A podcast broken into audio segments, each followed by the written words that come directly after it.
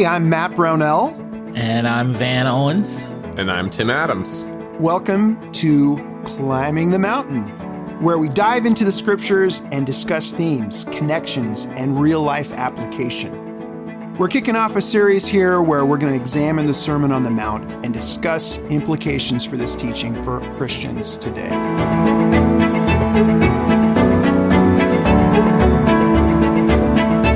You've been with us from the beginning of this podcast series, you may have noticed that we didn't start the Sermon on the Mount from the beginning, from the Beatitudes. That was deliberate. Instead, we started at Matthew 5:17. And we're going to end with the Beatitudes after we're done with everything here. We're going to circle back to them. That was intentional. But I want to read Matthew 17. Do not think that I have come to abolish the law or the prophets. I have not come to abolish them, but to fulfill them. So, as we're reaching the end of this first section, and the Bible, with its chapter markings, don't always do a great job of, of ending it right where the thought ends. But this is actually a pretty good ending to, to a thought. To refresh, Jesus has taught us that we must not be like the teachers of the law who had relaxed God's holy, perfect commands. If our righteousness doesn't surpass theirs, we will not enter the kingdom of heaven. Jesus gives six examples of the kind of relaxed teaching that was in his day, the legalism that had created loopholes for wiggling out of really following the law. He's now summing up this entire section of teaching with the following verses. And I'm going to read Matthew 5 46 through 48. If you love those who love you, what reward will you get? Are not even the tax collectors doing that? And if you greet only your own people, what are you doing more than others? Do not even the pagans do that? Be perfect, therefore, as your heavenly Father is perfect. Jesus is summing up not only this example of the loving your enemies, but also the rest of his teaching that began in verse 17. It, it's a breathtaking statement. Be perfect, therefore, as your heavenly Father is perfect. What do you think he means by perfect? Well, you know, I when I first read this a long time ago as a as a young Christian, I thought, well, why am I doing this then? Because I'm never going to get there. it's sort of like uh, there's a, a famous stand up routine that Steve Martin did early in his career where he said, I'm going to tell you how to make a million dollars and never pay taxes. Step number one get a million dollars. Step number two, and and it, that that's the scripture feels like that to me. It's like be perfect. Come on. I, I mean, I'd like to think so. I, I, you know, I think, but there's no way I'm ever going to get there in a million years. I think what it means is that you don't get there on this side of eternity. Mm. And that, you know, perfection is obviously something that is beyond the human ability to achieve but that means that we keep we keep striving for it we keep going after it and uh, that we continue that and that it never stops mm-hmm. we never get to the point where okay i have achieved the degree in human perfection or i have risen to this level and i'm perfect now and i don't have to I don't have to continue to try. That the moment we stop trying is the moment when we're lost hmm. again. And so I, I, I, that's what I think it means. Yeah, it's it's tough because it's a it's a command. yeah, I mean that's yeah. like right. that's like I think why it can feel that oh I should yeah. just give up. Uh, yeah, he didn't say try to be perfect. Yeah. right. And it's it definitely sounds similar to like in Leviticus where God says, "Be holy as I am holy," mm. right? And yeah. first uh, Peter brings that up in First Peter as well when he's he's calling us to imitate God. Um, but yeah, it's you know it's interesting because Jesus is easy to kind of dismiss in some ways because we're like, oh, he's God. Mm-hmm. But like he was fully man. Yep. And he was perfect. Mm-hmm. And so in one sense, I mean, still, I, I think we we talk about C, we quote C.S. Lewis a fair amount in these, but C.S. Lewis said something kind of like, "Well, it's gonna be easier for the teacher to know how to do things than the student." Hmm. Um, so Jesus being God and knowing, just and being God completely, like it's gonna be easier for him. But he still was fully man and was perfect, yeah. and so uh, that to me is enough to at least not dismiss. Well, I'm never gonna get mm-hmm. there, right? And to embrace the journey. It can't mean if you're not fully perfect this side of eternity, then you're doomed mm-hmm. because there's so much grace yeah. throughout the scriptures. And and there is no one perfect. We've all sinned and fallen short of the glory of right. God. Right. And First John talks about when you sin, how there's an advocate who speaks yeah. the Father in our defense. And anyone who claims to be without sin is a liar. Yeah. so that that can't be what it means. But mm-hmm.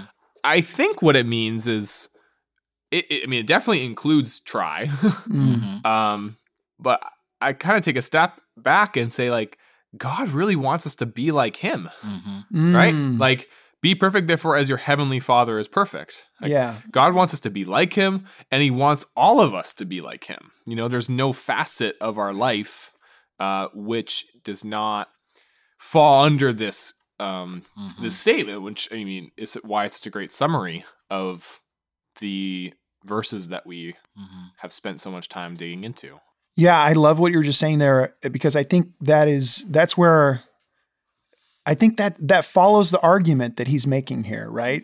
And I, when I was thinking about this, I struggle because I'm a perfectionist, and I know no matter how hard I try, it's not going to turn out perfect. Nothing in life is perfect, and I have a hard time with that.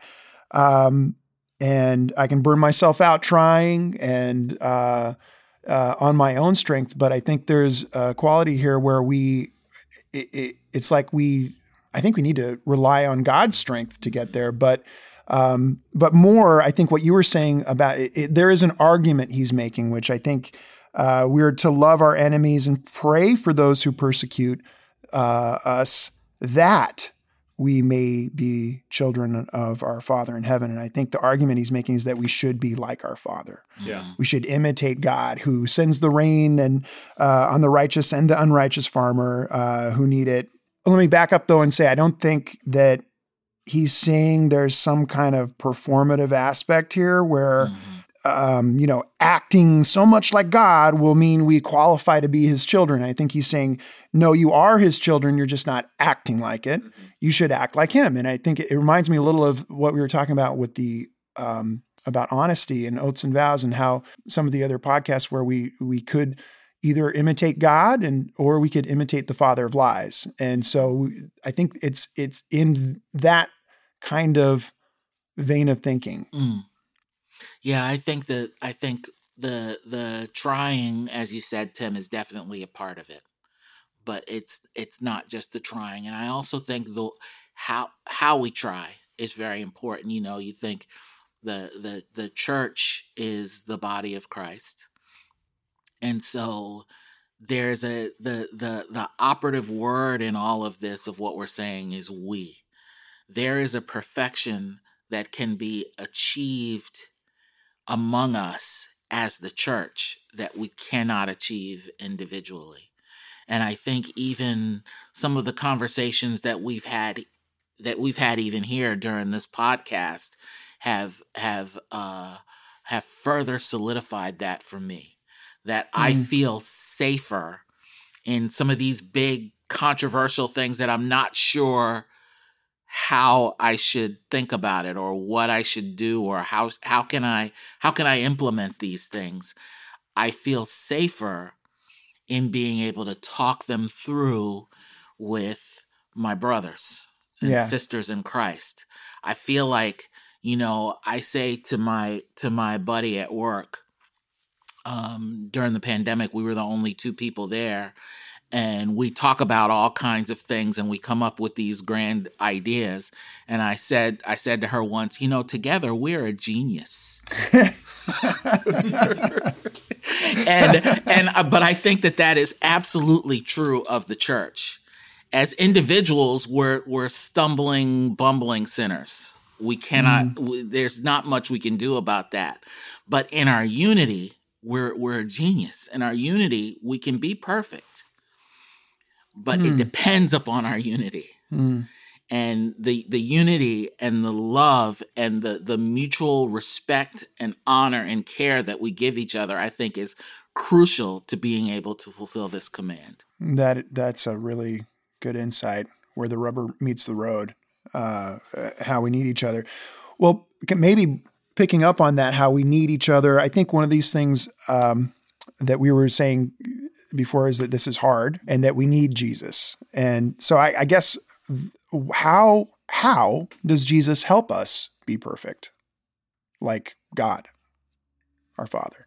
Yeah, I feel like I'm still learning that because um, I, I am trying to tap into Jesus more and more. Um, but the the short answer I have for this is Jesus didn't just tell us; he showed us, and he didn't. I don't know. I, he we can follow not just his teachings but his example of life mm-hmm. and the the contours of the decisions he made um, to to see practically like okay what does it look like to to to be perfect to be like god um, and for what this whole past year um, we're recording this at the beginning of 2023 so it's you know thinking about 2022, um, so much of what I've been trying to do is like I just want to be closer with Jesus on like a, a, a moment by moment basis. Mm. If I if if I adopt Jesus's lifestyle, if I if I do the things that he did, the habits that he had, you know, he's going to to work on my heart. Mm-hmm. Um, and he's going to change me in ways that I can't change just by trying to like muscle through. Mm-hmm. Um, so I don't know. I feel like, yeah, that's that's not like a concrete answer, but it feels like because I'm like so in the middle of trying to figure this out, and like mm-hmm. my working hypothesis is if like if I just try to stay as close to Jesus as I can, mm-hmm. then you know he's he's there's a there's no madness in the mm. in the method, right? he's got a, it's very intentional and and he's going to work on me. He's going to make me mm-hmm. perfect. Yeah, I think that he so we have like you were saying Tim, we have the example of Jesus from the scripture. We can we can read the gospel and we can see how he how he lived, how he reacted, what he did, what he said we also have as Christians the indwelling of the Holy Spirit. So we have the we have the Holy Spirit who who will guide us and who will help us to make those decisions. I was thinking I was thinking about it as I was driving home. There was a there was a night this week where the weather was pretty bad. I was driving home, I was super tired, and part of me thought this is the night that I don't make it. oh. because I'm just I'm just I'm exhausted and I thought if I don't pull over I'm not going to make it and then I was I I have for the first time in my life a relatively um newer a relatively late model car mm-hmm. so it's got you know it's got GPS and it's got the driver assisted thing that tells me when I'm going off mm-hmm. when I'm gonna veer out of a lane. And it's got a little thing. I just discovered it that night. It's got a little thing that pops up on my screen. It was a little coffee cup with steam coming out of it. And it said, driver attention is low. Whoa. and I said, Whoa. And so, you know, I pulled over. I got myself a cup of coffee. I turned my music huh. up a little louder. And I thought, this is this is part of the way that Jesus helps us to be perfect. Now, all that stuff that's added to my car is not going to keep me from having an accident if I am not if I'm not making uh, my best effort in a situation like that. But it will push me. You know, when mm. I start to veer off a lane, my steering wheel doesn't forcefully push me back; it nudges. Mm. I can I can feel it, and I think, oh, I, I have to get over. I could say sometimes it does it when I'm getting off the highway. When I cross that line, it tells me you're crossing a line and I can force it because I'm doing it intentionally. And I think that that's the way that that's the way that uh, uh, in my clumsy analogy the Holy Spirit operates for me sometimes. Yeah. It's that little nudge that says, no, you're veering a little bit here. And I can, in my will, decide, yes, I am veering. I need to get back on the road. Or I can decide, no, I'm going to veer. Mm. And I think the, the, the perfection comes from listening to the Holy Spirit, from doing exactly what you said, Tim, staying as close to Jesus as I can, yeah. staying as close to him in my mind, in my in my meditative life, in my prayers, in my reading, in my example, that old trope um as flawed as it is as of what would Jesus do? Okay, yeah, but what did he do? Mm. We've got that. Yeah. We've got that here. Let's go back to the scripture and let it dwell in our hearts richly. Mm-hmm. And I, when you were talking about the driving example, it reminded me of so we we have different sources that we can listen to and i think it's really important eh, because i think what we're talking about is the process of sanctification mm-hmm. that we mm-hmm. keep going back to the scripture and we keep letting it renew our our minds because there is a, an alternative voice that's out there our the world is acting on us sinful nature all of that and it reminded me of uh, I had a friend who told me in college hey, you know, uh, we're, we're talking about driving and, you know, I was, uh, we were talking about driving when you're tired. Mm-hmm. And he mm-hmm. was like, oh, yeah, here's what you do. You, you'd roll down the windows, you get some fresh air. I was like, oh, yeah, I'm with you. And, you know, you drive, you get some coffee, like you were saying. Mm-hmm. These are all good things to do. But then the third thing he said, which gave me pause, was, and then you drive really fast. I was like, wait, what? What did you just say? I, I heard you the first two things, and then what? What was that? You drive really fast? Yeah. Oh, yeah. You, know, the adrenaline starts pumping, and then you, you know, and I and I thought, I don't know if that sounds like a good idea. um, but I tried it one time. Uh-huh.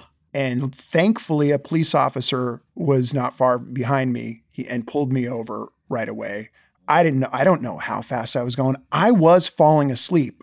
He thought I was drunk or something. Uh-huh. I was I was falling asleep. I had already rolled the window down. I had turned the the the radio up loud. I was singing. I was drinking whatever coffee was left, and uh-huh. and I was tired, and I was starting to fall asleep. And then the and I remember the sirens going on, and and like it was not real. Like I didn't even realize what was happening. Mm. I was so close to dying at mm-hmm. that point. Like, uh, so thankfully, God sent that police officer to save my life. But uh, we should be listening to the Bible because right. the lies around us are they they might have a, a bit of truth to them, mm-hmm. and then a, something that will kill you. Right. And um, so I think for me, that's this process of sanctification is keep coming back to Jesus, keep listening to Him. Mm-hmm. The Holy Spirit will take that word and write it on our hearts. And I think the other thing that this this sermon does is it, it breaks me, and I think it drives me back to um, the Beatitudes. Blessed are the poor in spirit. Um, and I think that when we are, when we see how much we need Jesus, that's another thing. It's mm-hmm. that gratitude that will keep us going. Mm. So, as we look back at each of these six antitheses, uh, it's a funny word. Uh, what patterns emerge for you?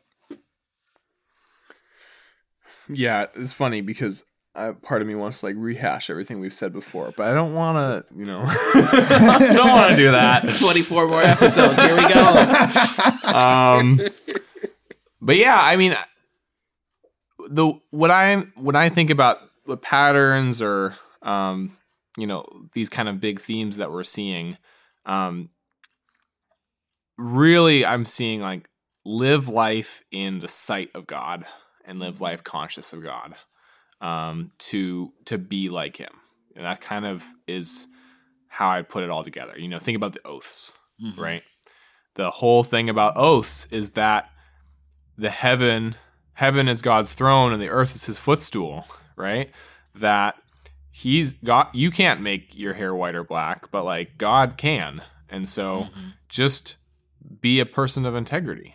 Um or the you know thinking about anger, you know, and and the call to reconcile. Like we're called to reconcile quickly with with our neighbor, and I, the example of that is is God, who is always reconciling with His people, and also He's you know when what what's the trigger for us to reconcile? It's when we go to the sacrifice, right? It's when we mm. we come to the altar and we were, we're, coming to God, living life in the sight of God. And we're oh, I'm not I'm not good, right? I have to I have to go reconcile with my brother. Um, so I I think of it like the analogy is just like you know think about just light, just like permeating every corner of the room, and when that's happening, you know you you live you live differently. Like everything's exposed um, and you just go, oh, I see the dust there. I'm going to clean that up. I see this, you know, this mess that has kind of been hidden in the shadows. I'm going to clean that up. Um, in the same way, like God is, God is, and and Jesus through these teachings is beaming light into like every corner mm. of our life and saying, mm. um, I see this, right? And yeah. and we want to be like our heavenly Father, mm-hmm. and so these are the ways we can be like our heavenly Father. Yeah. Yeah, I see it. The sort of the uh, the pattern that emerges for me in, in the course of these verses is that there's no um, there's no differentiation between what I do and what motivates me. That that these things are are are intricately and and inextricably connected. They're, they're, that the motivation is what matters because the motivation is what's true. Mm. Uh, you know, if you look at a woman lustfully, you've committed adultery with her in your heart. And, you know, if you're angry with your brother, then you're a murderer. And it's it's talking about how what's inside of us what what's inside of us is what who we really are mm. despite of how we act because we can act we can try to look a certain way we can we can think of our lives as as something that we're acting out as if we were in a movie reading a script. But there's no differentiation. We are what's inside of us. Yeah, I think for me, it's uh, that I, I, think the first thing I think is just maybe related back to what I was saying before about seeing my need for for God. Um, the the thing that he's doing here, the first pattern I see is that he's taking away all the loopholes, uh, and God's standards feel impossibly high, and that. Uh, that this is really really tough. And i bet that he stunned his audience because if we, the more we look at this i feel stunned. And uh, i don't measure up to any standard of god I, and i see my need for him and i think there's um, there's a, in a sense that there's also this um, this hope of grace in that jesus says he's going to fulfill this. He's the one who is perfect when I I need his and I need his righteousness um, to clothe me um, because I get angry. I mm-hmm. lust. I thankfully I'm not divorced, but that's only because of Jesus in the first place. I'm I'm dishonest. I I I retaliate. My flesh is uh, I don't I don't naturally want to love people who mistreat me. This is mm-hmm. all stuff that I don't want to do, but that Jesus did. And I, I need to stay with him and I need him. And so I, I think that's, that's where we can even experience this, this blessing of in seeing our need and, and then understanding how God is there to meet our need. It, but is so is there an overall theme that connects each of these these six examples that he gives? You think? It you know it's hard to it's hard to it's hard to say it as an overall theme, but I think that I think that it does rest in the fact that uh, that this is really hard. it seems impossibly hard, but it's doable within the context of our faith. Hmm. Um, I don't know if you'd call that a theme, but the, that's that's what happens to me as I read these passages. I think, I you know, he often starts with what the law said, and the law was hard. Mm-hmm. The law was wow. That's a that's a tough road to hoe right there, Jesus. And then he says, "Well, if you think that's tough, how about this?" and then you say, "Well, that one was tough. This one is impossible." And but it but it's not only Im- it's not only possible, it is uh, it is eminently doable um, within the context of our faith. So faith, yeah, yeah. I think that's one of the big three, right? Mm-hmm. Mercy, faith, justice. Uh, how about you, Tim? Yeah, I, I, mean, I struggled to kind of put it all in a one theme. Um, you know, Jesus starts the section by talking about our, how our righteousness needs to surpass that of the Pharisees, and he ends it with "Be perfect." so, like, those feel. But but what is he doing? He's proclaiming the kingdom of God, mm-hmm. and mm-hmm. he's this is this is the sermon where he starts it by saying, "Blessed are the poor in spirit, for theirs is the kingdom of God," and all throughout, um, you know, he's he's showing the kingdom way. He's showing us what mm-hmm. it looks like to be a part of of his under his rule. Um, so I'd say, you know, that's probably how I'd the theme, right? It's this is these are this is a painting of what the kingdom life looks mm. like, um, in in all of its facets, and you know, in all these different examples.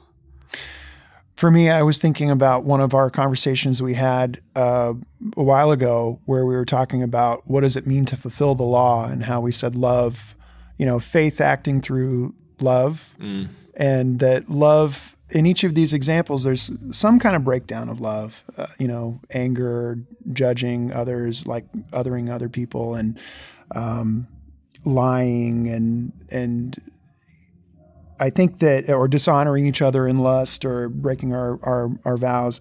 I think the um, the thing that that threads it through for me is this this aspect of love, culminating in an appeal to love like God does, who loves his enemies. That and somehow, I mean, this is I don't think this is a quote from the the Old Testament at all, but but it's a a good summary.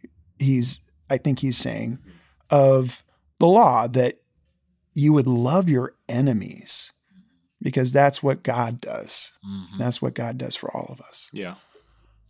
Um, okay, so last question. We're coming in for a landing here on this. I think we can just carry it through. Um, we talked a little bit about the semantic field here that existed in Jesus' day with terms like raka, carrying salvific, salvific weight. That's another fun word. Uh, anyway, this this uh, word meaning like you know. Uh, I think hypocrisy w- would be another one. It's, it's, akin to heresy, and Paul uses it um, when he calls false teachers hypocritical liars in, in 1 Timothy 4. So as we're wrapping up chapter 5 and we're transitioning now into chapter 6, there are several examples of hypocrit- hypocritical actions that Jesus talks about in that chapter, which we're going to consider. Before we do, though, I want to consider the weight of these kind of hypocritical teachings that Jesus exposes here in chapter 5. How do we guard against veering into hypocrisy in what we teach or believe or what we hear about the Word of God? How do we know if we've got blinders on or earmuffs to God's Word? Well, so you know, I, I think that the the most reliable way. Um, I I'm reading uh I'm reading a novel um uh, about medieval times, and there's a there's a section where the hero of the novel meets his estranged father and his brothers. And he is describing them. And he describes one of his brothers as looking like looking how he thinks he looks. Hmm. And I thought it was a really weird thing to say. And then I thought, oh, we're talking about medieval Europe. This is a man who's in his 40s at this point or his his late 30s and he's probably never seen a reflection of himself in the mirror. Hmm. So he doesn't really know exactly what he looks like.